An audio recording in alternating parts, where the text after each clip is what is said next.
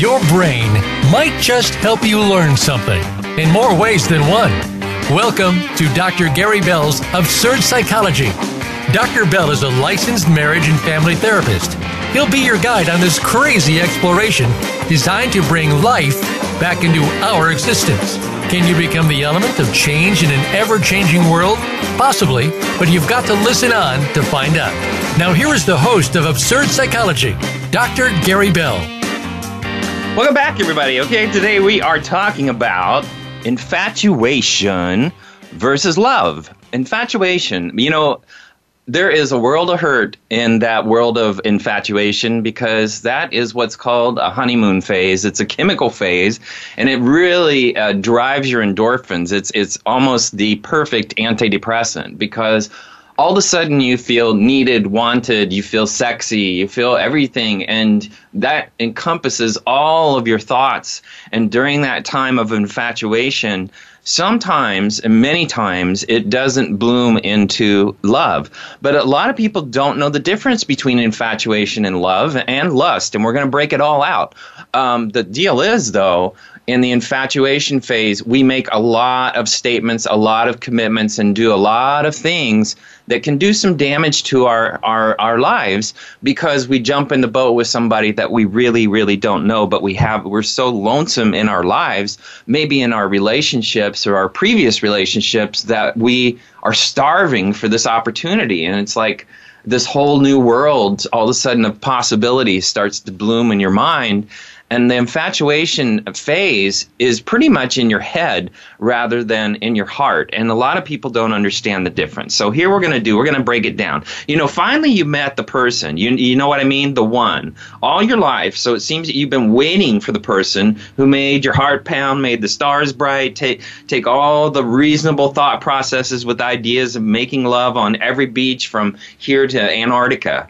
You know, you have a weird expression on your face. Food suddenly seems like it's an inconvenience. Sleep is just something you used to do. Your friends tease you about being in love. And then all of a sudden your family starts to warn you about, hey, don't jump in. And your defenses are up because you're trying to justify what's going on in your life. Of course, you're not stupid. You know, you've been around. And you've spent some time in therapy and in church and whatever, mediation and prayer. You've explored your own needs in the world and you want a soulmate. But this person is just so hot that it's hard to imagine introducing them to your parents at all. So when in looking at things, going public, you know, when we go public, that's the next step. And now you become an item as a couple.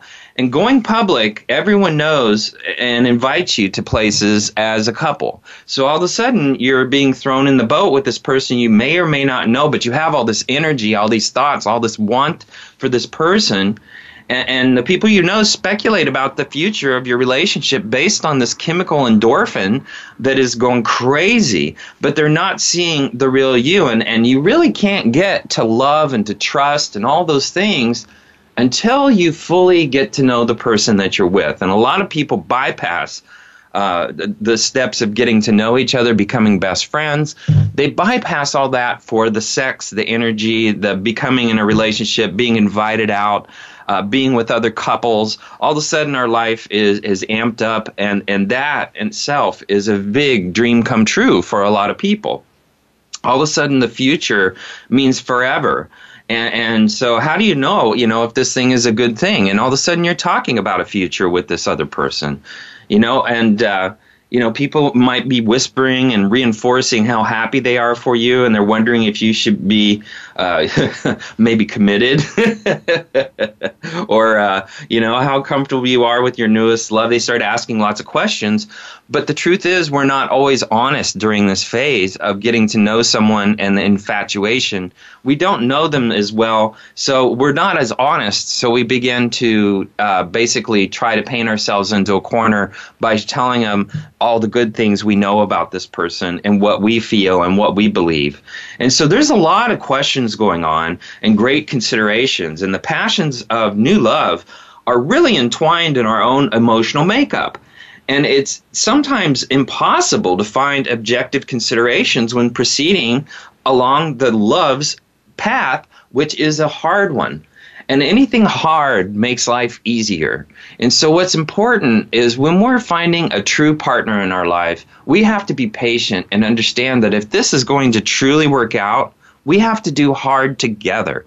That means not just the sexy infatuation, you know, the kissing, the hugging, the being in public, not all the glitz and the glamour. We have to go into what's deep within the person. And that doesn't mean we lose our humor. That doesn't mean we lose our chemistry.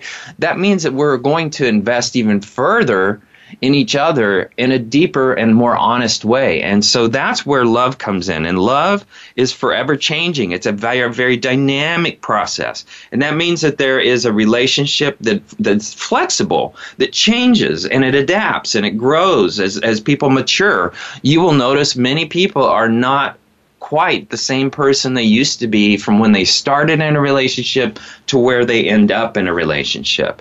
You know, experiences happen. Priorities, dreams are built, goals are met, children come around, finances, problems, jobs, changes, new home, new communities, new people, new friends, new churches, new whatever. All these things come about in our life, and it's just thrown at us, and we as people through love and a relationship have to be able to adapt together to that, and that changes us. You know, love brings out the best in people as individuals. And so what I'm trying to say is the infatuation stage has everything to do with the moments you're in. Love has to do with building a life.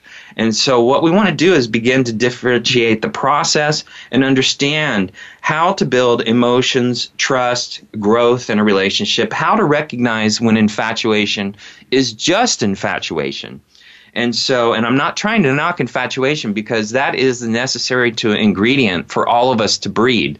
I mean, that is what that's what people's instincts are to do is during the infatuation stage is to breed. And simply that is the procreation of our species. That's a biological thing within ourselves. And so a lot of logic gets thrown out. If you notice dogs when they're in heat, they'll oftentimes jump the fence and go find that whatever they got to find. So, you know, we're kind of crazy in that infatuation stage, and we've got to realize that.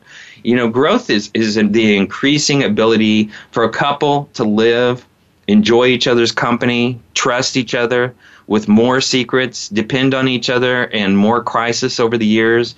You know, taking care of ourselves, our relatives, our aging, you know, family, our children. It's about growing old together. And long-term investments like real estate and children, this is what it's like in love. It's an investment. So you have to wonder, is this just infatuation? Well, let's look at some of the things to determine the difference between love and infatuation. So, you know, some infatuation signs are very easy. Are you not sure if you are really in love with a person or you're just infatuated? It can be very, very confusing. You think you might love them, but you don't really feel like this is what love should feel like. Or you're worried that you're just making it all up in your head. And the difference between infatuation versus love is that infatuation is a short-lived passion for someone, whereas love is a deep affection for someone that lasts the test of time. And the problem is that infatuation is a powerful feeling that can make you think you're in love, and you're still not sure if it's infatuation or love. You really have to look at some signs. So you've only known each other for a short period of time. Have you ever known people that have said they were in love after a few days, but a few months later they realized that they hated everything about the other person, and all of a sudden they started to disappear, and all of a sudden they stopped calling each other, and all of a sudden all the commitments that they made and all the time that they spent together weren't something that they were seeking out? Well, that tells you very strongly that it's infatuation. And so you need to look inside yourself when you're dealing with that and understand that if it's just infatuation, don't put a lot of value in that. Don't look at yourself as a person has failed if that person has gone the wayside. Just understand that it just wasn't meant to be. And that's okay. That's okay. You know? You're also, you might want to notice, you have to ask yourself, are you focused on what you want out of them and the relationship? Because if all of a sudden you're dreaming about all the things you could be doing with that person, you're throwing yourself into a bit of a delusion. And some people get into a relationship and they see themselves dating, getting married, having kids, relocating to a tropical island for their retirement. They picture all these things in detail, including short-term events such as spending time together, falling more and more in love. But they are focused on their future with this person from their point of view and not the other person's point of view. What they're doing is they're projecting, that person in that infatuation stage is projecting more about what they want from that other person than what that other person is really about. So if you see your relationship solely from your own point of view, that's infatuation. That's not love. Love is knowing what the other person wants in life, working on compromising. It's not about satisfying your needs and your expectations solely. And so that's a big difference. And it's hard to differentiate.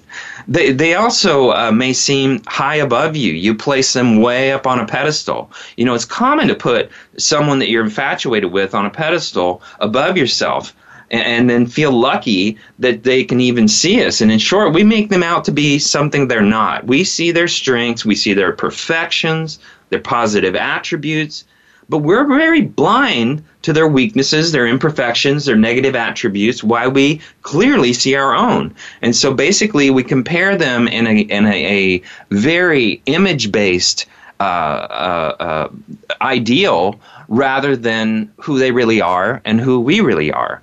And if all you can see is the perfection in them and what it's going to look like for you to be with that person and for everyone to see you with that particular person, then it's infatuation.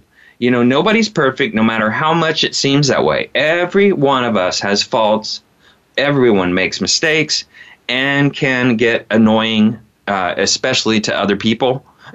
And when you truly love someone, you can see them for who they are, the good, the bad, the indifferent, the love, whatever it is about them, their emotional capacity, their ability to identify, their ability to empathize, their ability to have a conversation deeper than just how are you today.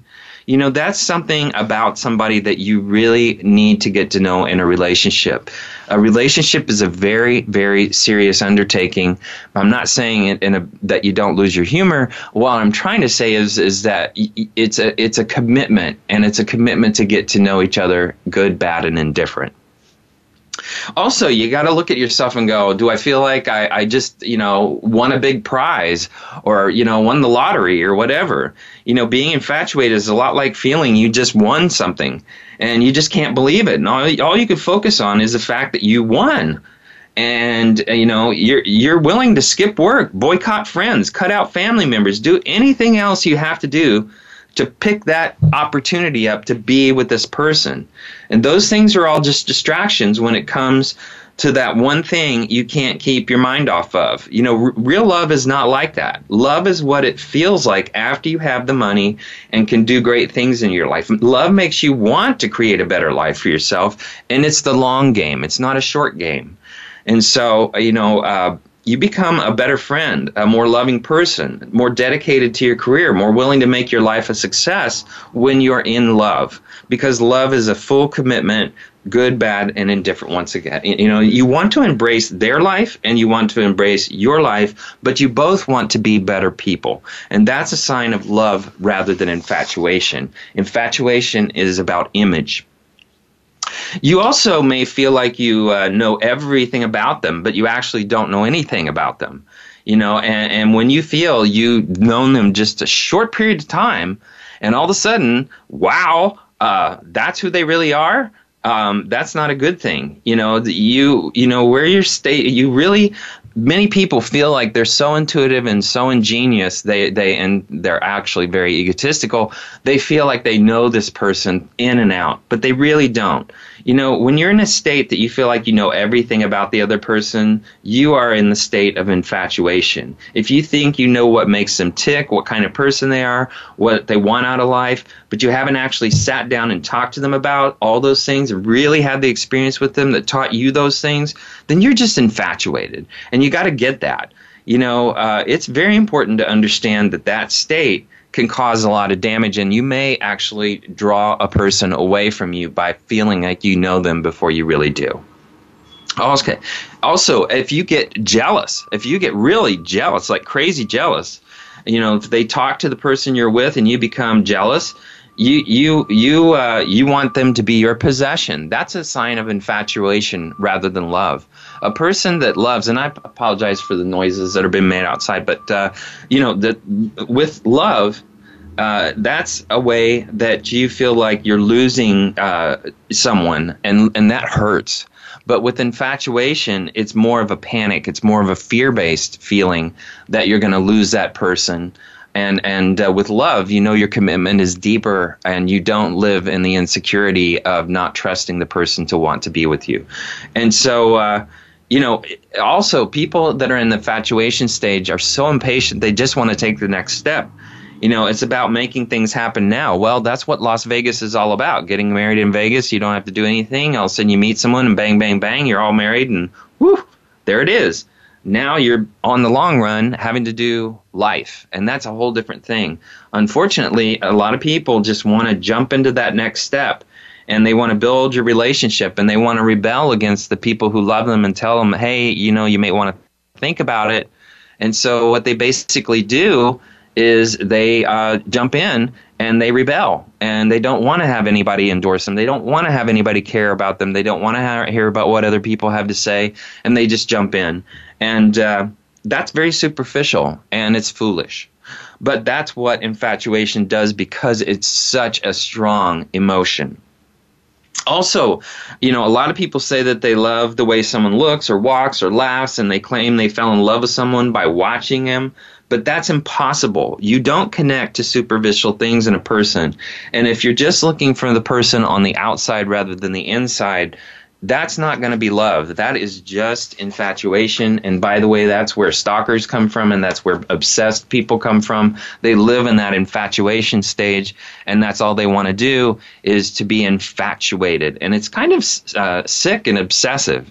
And they, you know, when the person forgets to call, all of a sudden there's this obsession. There's this call 50 times, you know, why aren't you calling me? Or why aren't you doing what you used to do? All of a sudden there's a lot of obsession involved in it when the other person is not responding to you the way you want them to. That means it's infatuation. All right, we're going to take a quick break. We're going to come back. We're going to talk more about breaking out, the signs of infatuation and the signs of love, and then we're going to go into lust. Come back.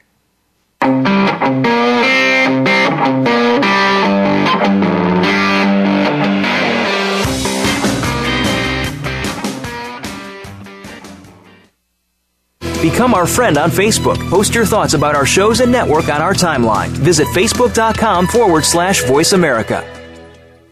Dr. Gary Bell is a licensed marriage and family therapist in Southern California, but he is here to help you no matter where you are. Visit DRGBMFT.com.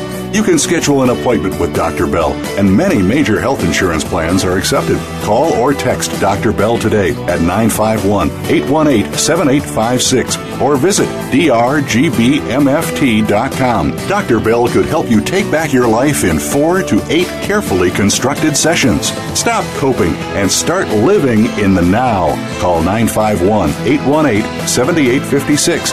Or visit drgbmft.com today. Do you like what you're hearing on the show today? Dr. Gary Bell wants to help you no matter where you are. He's fast, efficient, effective, and has a no-bull approach to helping you in less than 10 sessions. If you're ready to change right now, drop everything and call or text Dr. Bell at 951-818-7856 or visit drgbmft.com today. You can also follow Dr. Bell on Twitter at DRGBMFT for some great insight and direction. Are you ready? Make that change. Pick up the phone or go to the site 951-818-7856 or drgbmft.com. Remember, drgbmft.com. Have you friended us on Facebook yet? Why not? Just go to Facebook.com/Voice America or search for the keywords Voice America. Once you are part of our Facebook network, you'll receive daily messages about what's happening with our shows, this week's featured guests, and new happenings at the Voice America Talk Radio Network. And you can add your voice to the always active discussions on our timeline. Just go to Facebook.com/Voice America or search for Voice America. Tune in to the Voice America Variety channel on the Voice America Talk Radio Network. Voice America Variety broadcasts a diverse array of topics, reaching a global community. Our experts come from all walks of life, and the topics they discuss are everything from current events, arts and entertainment, leadership, parenting, relationships, self-improvement, career advice, and a variety of other topics. Check us out today. You're sure to find something of interest. Voice America Variety. Talk on today's hot topics.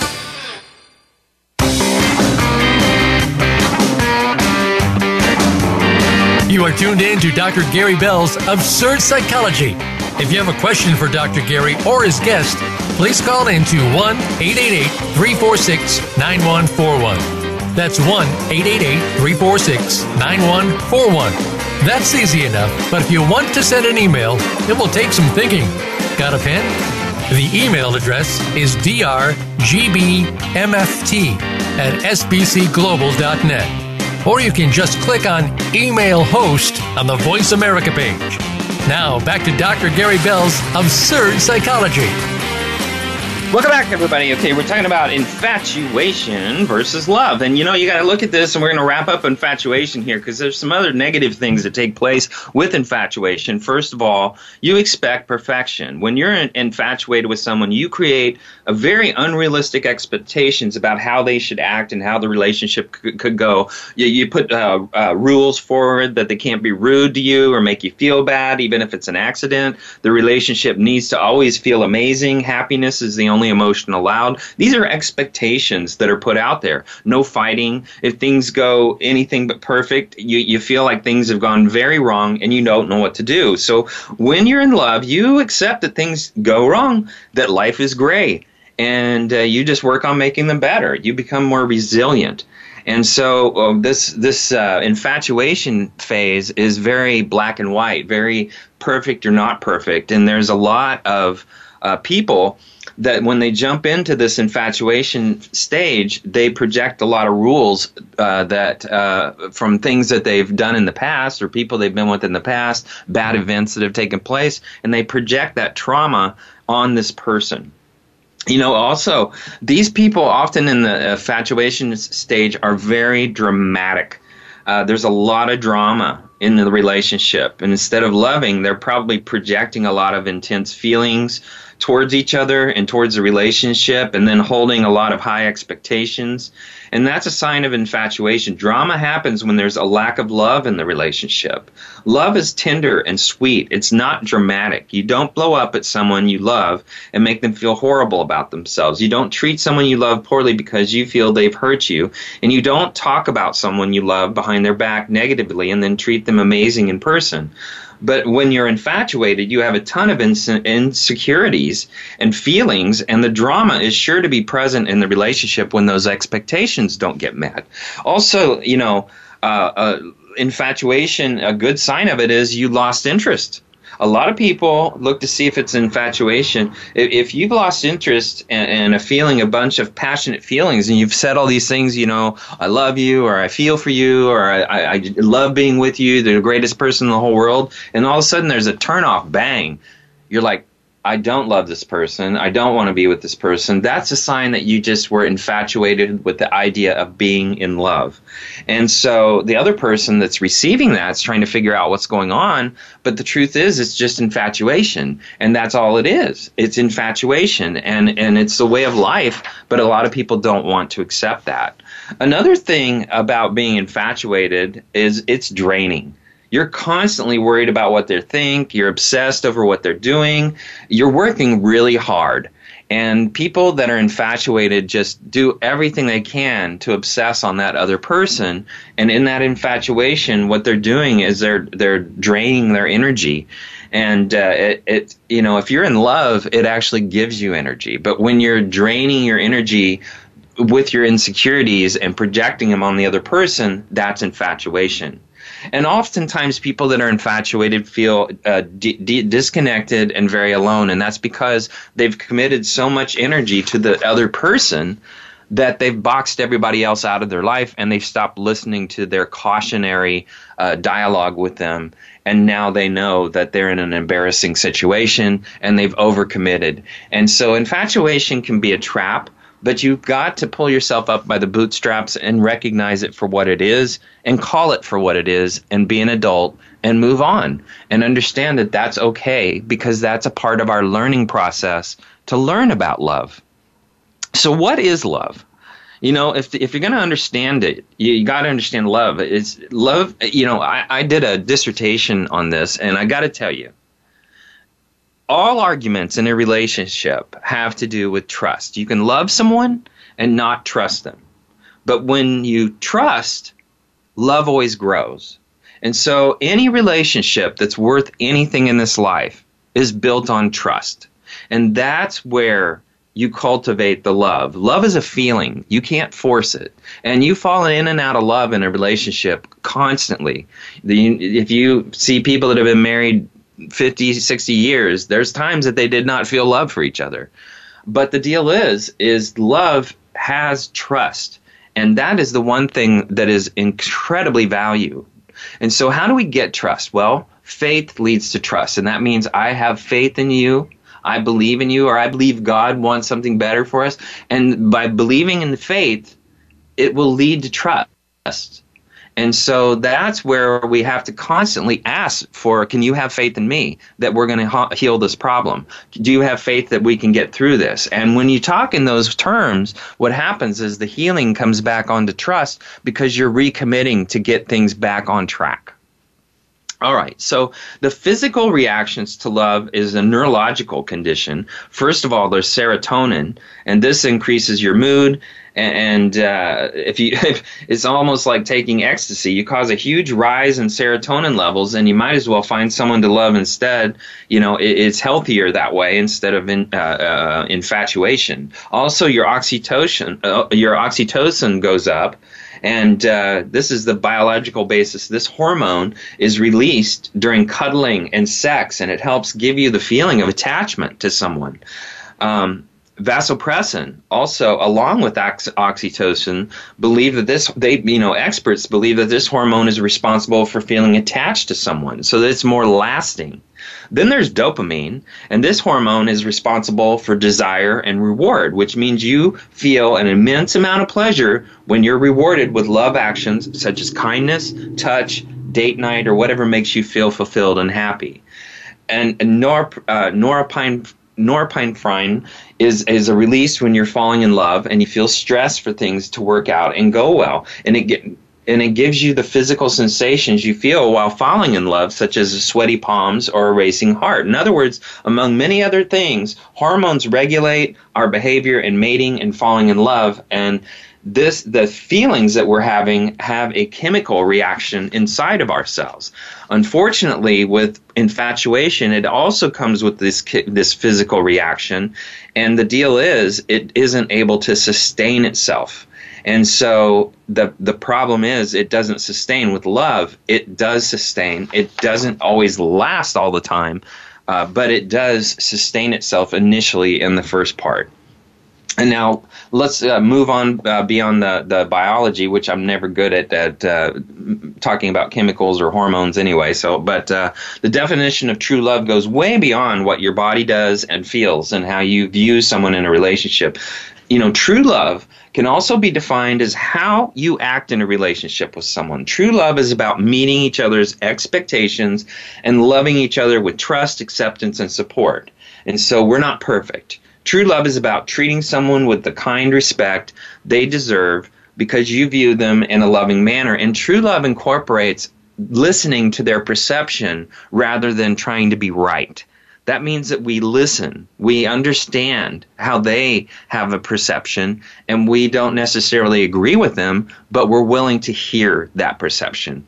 And it's about the way you perceive someone. If you can step outside of your ego and see the value in someone else and the value forming relationships with some give and take, then you can develop a mutual attitude towards someone that results in a loving bond that can't be broken. And if you're not sure if you're experiencing true love, then look at some signs. You know, in true love, nothing is hidden. People who are experiencing, that's bad, good, and indifferent. Everything is open. There are no secrets in true love. That doesn't mean you have to reveal everything in your past. But from the time that you begin your relationship, anything that's going to impact it from the past needs to be revealed. But also anything having to do with where you are and where you're going has to be truthful. So nothing is hidden. You're experiencing true love. You just don't hide stuff. You openly share your lies because you want to share your life with the other person. And that's part of being in love in a long-term relationship with someone. You don't want to hide anything from them because you want to share your life. And you want to be able to open up all of your frailties, all of your goodness, and hopefully see if that person accepts it. And you also don't want to play games. People who are living in a state of lust or have a false sense of admiration for someone or a total sense of selfishness, and they play games. When you're thinking more about yourself and your needs and pleasure than someone else, you're not in a state of true love, and you will do stupid things with a lack of seriousness and respect for the other person. For instance, people that they want to keep someone in their life, they may start, calling them constantly or stalking them or texting them or doing something ridiculous or threatening suicide. These kind of people are crazy, and they play games. They're not really decent people. And so, they need to find a different way to live. But that's unfortunately what you find in people. And when you have someone like that, you need to run for the border. They're also in love. There's completely respect. If you found true love, then you will give and receive respect, and you will understand that you're going to make errors in life. You're going to do bad things. You're going to do horrible things. And the deal is, you have to look at a person's their intentions rather than their outcomes. I mean, we do a lot of stupid things. And so we look at intentions, and once we look at intentions, we understand that what we did necessarily was not about hurting the other person. It was about being stupid. And so, you got to look at your life and look at intentions, because that's where the land of forgiveness is.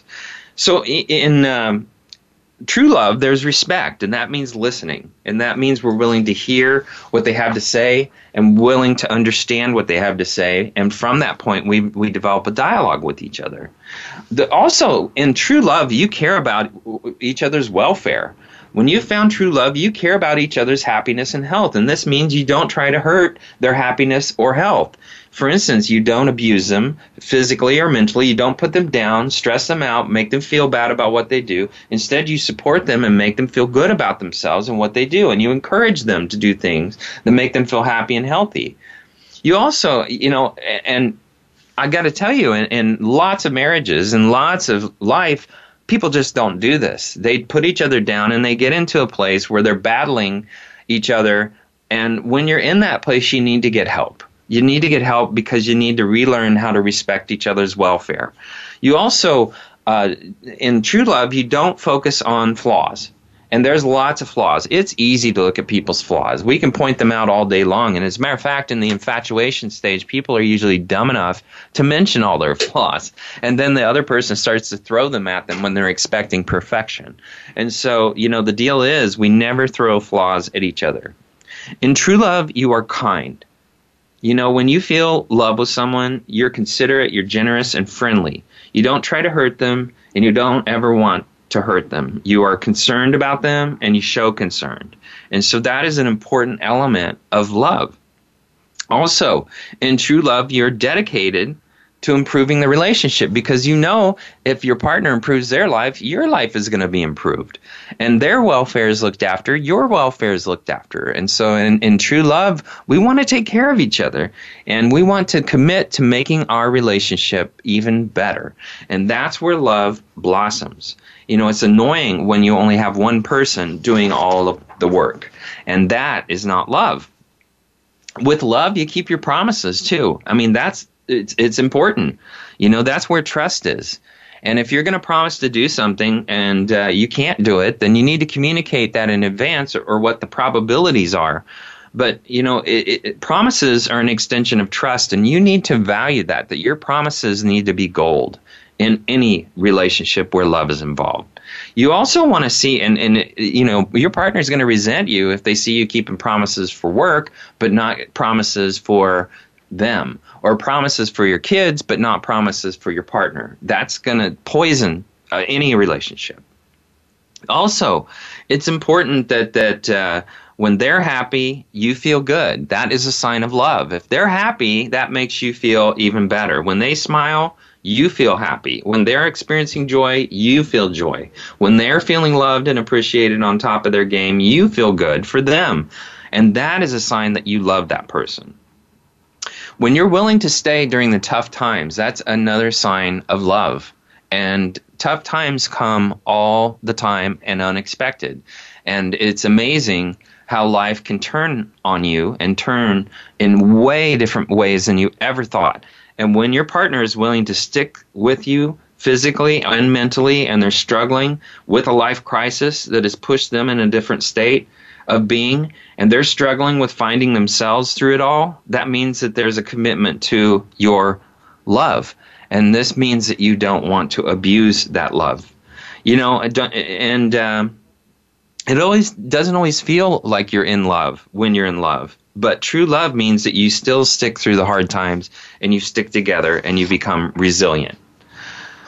The other thing about love, you know, if a person you're with treats you well and you love them, and they don't ditch them just because you're having problems or experiencing a connection that blows your mind, you know, true love is something to aspire to. It's not an automatic thing. It's something you're constantly working on. And you work on building your relationship, you will work on developing more trust, communication, respect, compromise, work towards a truly loving relationship. That is what is important about love, and that is what keeps things going. The biggest temperature taker for a relationship, for a woman, is, are you cherishing me? For a man is, do I feel heard? If you can get those two things from 30,000 feet and begin to make that work, the relationship is going to grow and grow and grow. But the other ingredient is you respect trust, and you are completely open about everything that's going on in your life, and you keep that door open, and as long as you can keep that door open, you're going to thrive in love. All right, we're going to take another break. We're going to come back, and we're going to talk about lust. Come back.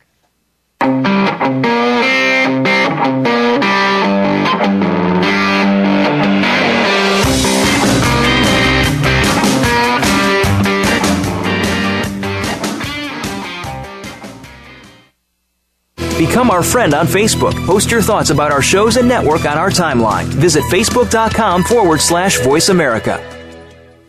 Dr. Gary Bell is a licensed marriage and family therapist in Southern California, but he is here to help you no matter where you are. Visit DRGBMFT.com.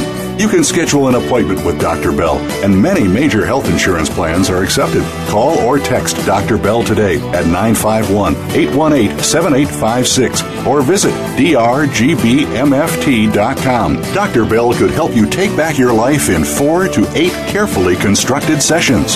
Stop coping and start living in the now.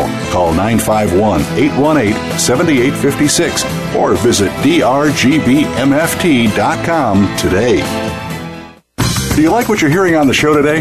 Dr. Gary Bell wants to help you no matter where you are. He's fast, efficient, effective, and has a no-bull approach to helping you in less than 10 sessions. If you're ready to change right now, drop everything and call or text Dr. Bell at 951-818-7856 or visit drgbmft.com today. You can also follow Dr. Bell on Twitter at DRGBMFT for some great insight and direction. Are you ready? Make that change. Pick up the phone or go to the site, 951-818-7856 or drgbmft.com. Remember, drgbmft.com. Follow the Voice America Talk Radio Network on Twitter. We're at Voice America TRN. You'll get the latest fix on what's happening with our shows, this week's featured guests, and general happenings that you should know about at the Voice America Talk Radio Network. Now you don't have to miss anything when you're away from your home or office. Just go to twitter.com/Voice America TRN or follow along with us at Voice America TRN, the Voice America Talk Radio Network. We're on the cutting edge of social media. Can you keep up? Have you friended us on Facebook yet? Why not? Just go to facebook.com/Voice America or search for the keywords Voice America. Once you are part of our Facebook network, you'll receive daily messages about what's happening with our shows, this week's featured guests, and new happenings at the Voice America Talk Radio Network. And you can add your voice to the always active discussions on our timeline. Just go to facebook.com/Voice America or search for Voice America. Your favorite Voice America Talk Radio Network shows and hosts are in your car, outdoors, and wherever you need them to be. Listen anywhere. Get our mobile app for iPhone, BlackBerry, or Android at the Apple iTunes App Store, BlackBerry App World, or Android Market.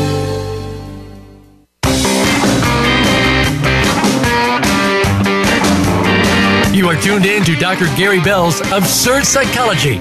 If you have a question for Dr. Gary or his guest, please call in to 1-888-346-9141. That's 1-888-346-9141. That's easy enough, but if you want to send an email, it will take some thinking. Got a pen? The email address is drgbmft@sbcglobal.net. Or you can just click on Email Host on the Voice America page. Now, back to Dr. Gary Bell's Absurd Psychology. Welcome back, everybody. Okay, we're talking about infatuation versus love, and now we're going to talk about lust. This may be experienced by this intense desire, this total enthusiasm, or unbridled sexual longing. This passionate craving is attention-directing and motivational force as the experience of any emotion. When it's untethered, lust can lead to actions that may appear irrational. In any case, lust is a projection and an expression of unconsciousness and emotional memories. And so you have to look at what are some of the things that indicate I have lust. Well, you're totally focused on a person's looks and body. You're interested in having sex but not having conversations. You'd rather keep the relationship on a fantasy level, not discuss real feelings. You want to leave soon after sex rather than cuddling or breakfast. And you're basically lovers and you're not friends. And that's lust. And a lot of people don't recognize that. They don't understand it. They feel used. They may have different feelings than the other person. But the fact is that a lot of attractive people fall into the trap of being with someone because that other person is in lust for them and doesn't really get to know them. And so they have a lot of strong sexual feelings for that person because they're attractive, but they don't want to get to know the person as a person. Like love, lust is not considered to be an emotion, but it involves the experience of emotions such as bliss, excitement, joy, interest, along with the anticipation of erotic sensory pleasure. And people who are in lust may lose their sensibilities, since lust seems unable to recognize the reality of a situation or motivates one to neglect recognizing our emotion. It's an octane, basically, and it's in a relentless pursuit of another person in spite of intellectual reasons, and sometimes regardless of emotional barriers such as guilt and shame.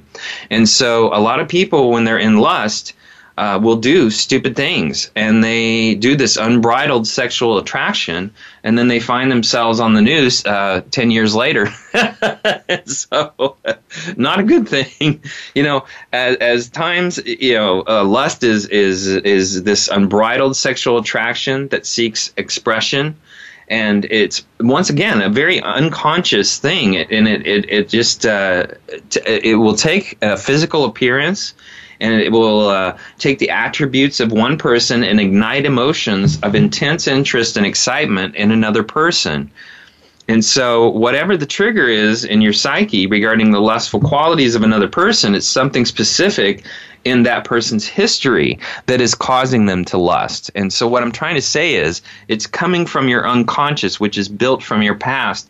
And this person that you're looking at and lusting after is igniting those memories, those chemicals, those feelings that you felt for that person. And you're projecting those feelings on this other person.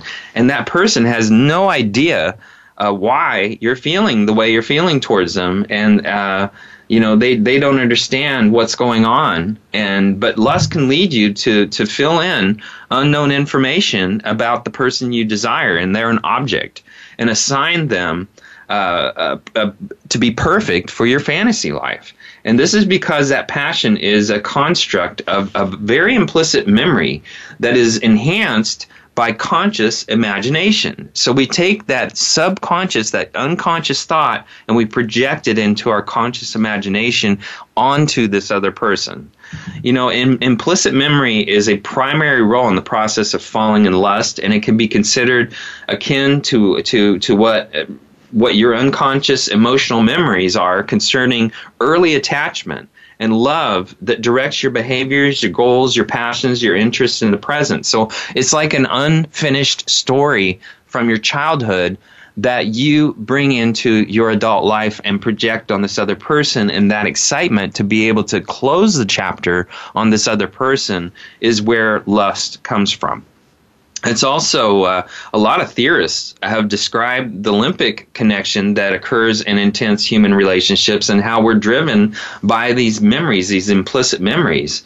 Unconscious emotional connections are based on attractors, which are basically patterns that are imprinted in our limbic system, and they serve to regulate human physiology, emotional health. So this limbic system resonance, even in the form of reciprocated lust, serves an evolutionary purpose. However, early limbic connections that are less optimal also tend to be repeated throughout our life. And so lust and implicit memories that determine objects can be the result of either healthy or unhealthy early relationships. And it's possible that the nature and the outcome of a relationship can illustrate whether a passionate interest is based on implicit memories that resulted from healthy attachments or pathological ones that were screwed up in our childhood and lay in the middle of the limbic system, which sits right on top of your brainstem, which has everything to do with very primitive fight-or-flight reptilian thought process. You know, things you want to look out for is a little voice that says in your gut or in your intuition or whatever you want to call it, that says danger, beware, don't do this.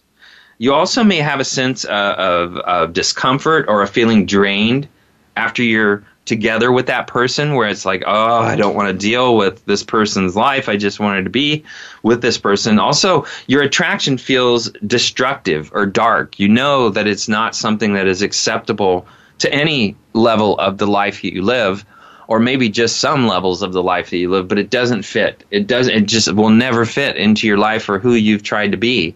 And so, you know, understanding that means you're just lusting after this person. Also, you're uncomfortable with how this person is treating you, but you're afraid to mention it, and so you kind of push them away. And no matter how irresistibly attractive someone appears, close attention to that gut feeling will enable you to see beneath exteriors and end it. End it as quick as you can. It's so much nicer to be involved with someone that your instincts, your gut feels good about. Then you're not always guarding against a basic suspicion or incompatibility. You have to also give yourself permission to listen to your gut when it says this person is healthy for you. You are going to make each other happy. To be happy, take a risk, but also pay attention to the warning signs. And that those are the ones that I just mentioned about listening to your gut. You know, danger, beware, discomfort, destructive, dark, you're feeling drained. These are signs that this is just a lustful relationship, and you have to be adult enough to call it on that. And that is a good thing. You know, that is healthy, and that is called communication. Here's the other thing. You got to stop preventing yourself. You got to start preventing yourself from being lustful. You know, a lot of people have to understand that you've got to stop tempting yourself. Learn to stop seeking out things which make you lustful. This mainly means training yourself to fight the temptations of looking at people as objects or pornography, going to movies that elicit strong sexual feelings. Avoid driving in certain parts of the highway that may gather your attention or make you feel in a sense that you're lustful. Also, you know, being lustful means that you're looking at someone as an object rather than a person. And, you know, our job in life, despite if they're female, male, whatever you're attracted to, you look at people as a person rather than look at them as an object. And if you learn to do that in life without that agenda of lust, it makes life so much more connected. That is a meaningful. That means you're willing to have. You're safe. You're a meaningful person in life when you're able to look at a person without the sense of sexual wanting.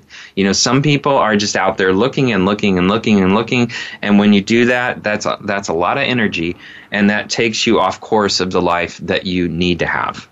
You also learn to respect yourself and others. Don't allow lust to be a driver in your daily relations. When you're not connecting fully with yourself, you're allowing your bodily desires to determine who you are and how you behave rather than letting your mind and personalities do some of the thinking. You know, similarly, you're not respecting them by viewing them in that way. If you truly have feelings for them, you'd work on fighting those feelings and be a nice person and be yourself and be the person that you would expect yourself to be. You also want to avoid, if you want to prevent lust, avoid drugs and alcohol. Drugs and alcohol remove your inhibitions. They make it harder for you to fight lustful feelings. You know, if you take in that kind of stuff, it would really help a lot not to put yourself in an environment where that's what it's all about.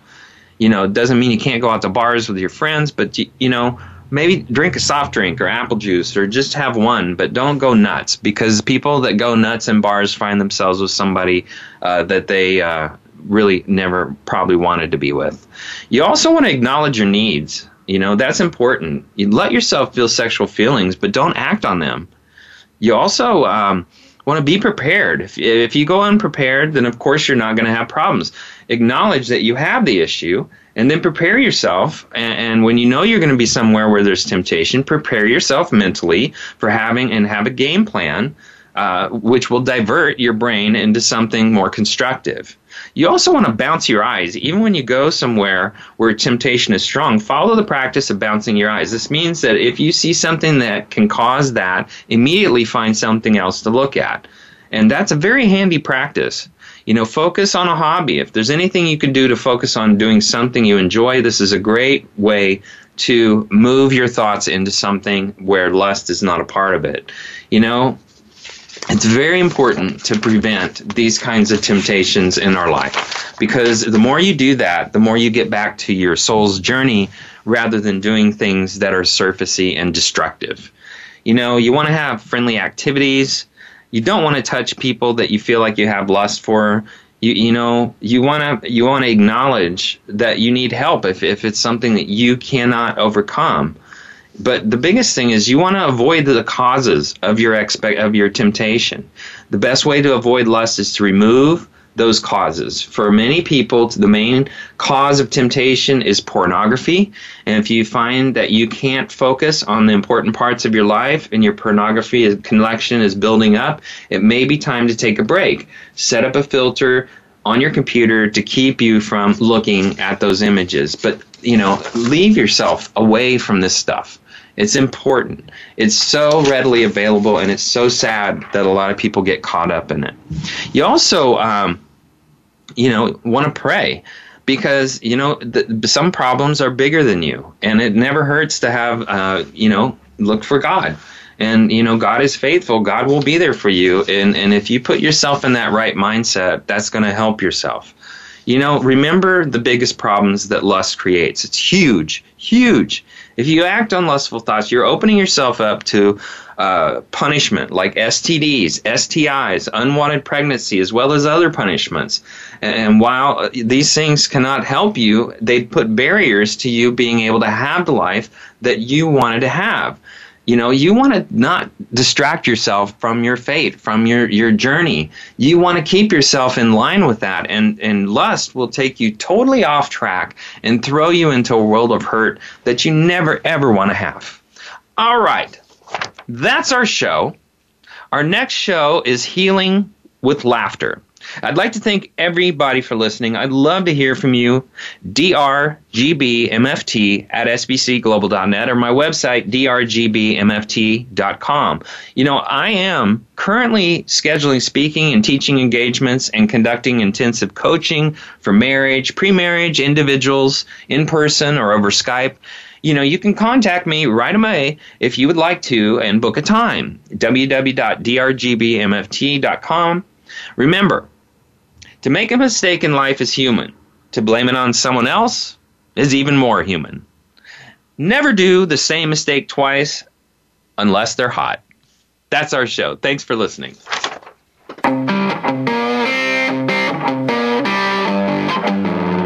That's our show for this week. Please join Dr. Gary Bell for another edition of Absurd Psychology next Friday at 12 noon Eastern Time, 9 a.m. Pacific Time on the Voice America Empowerment Channel.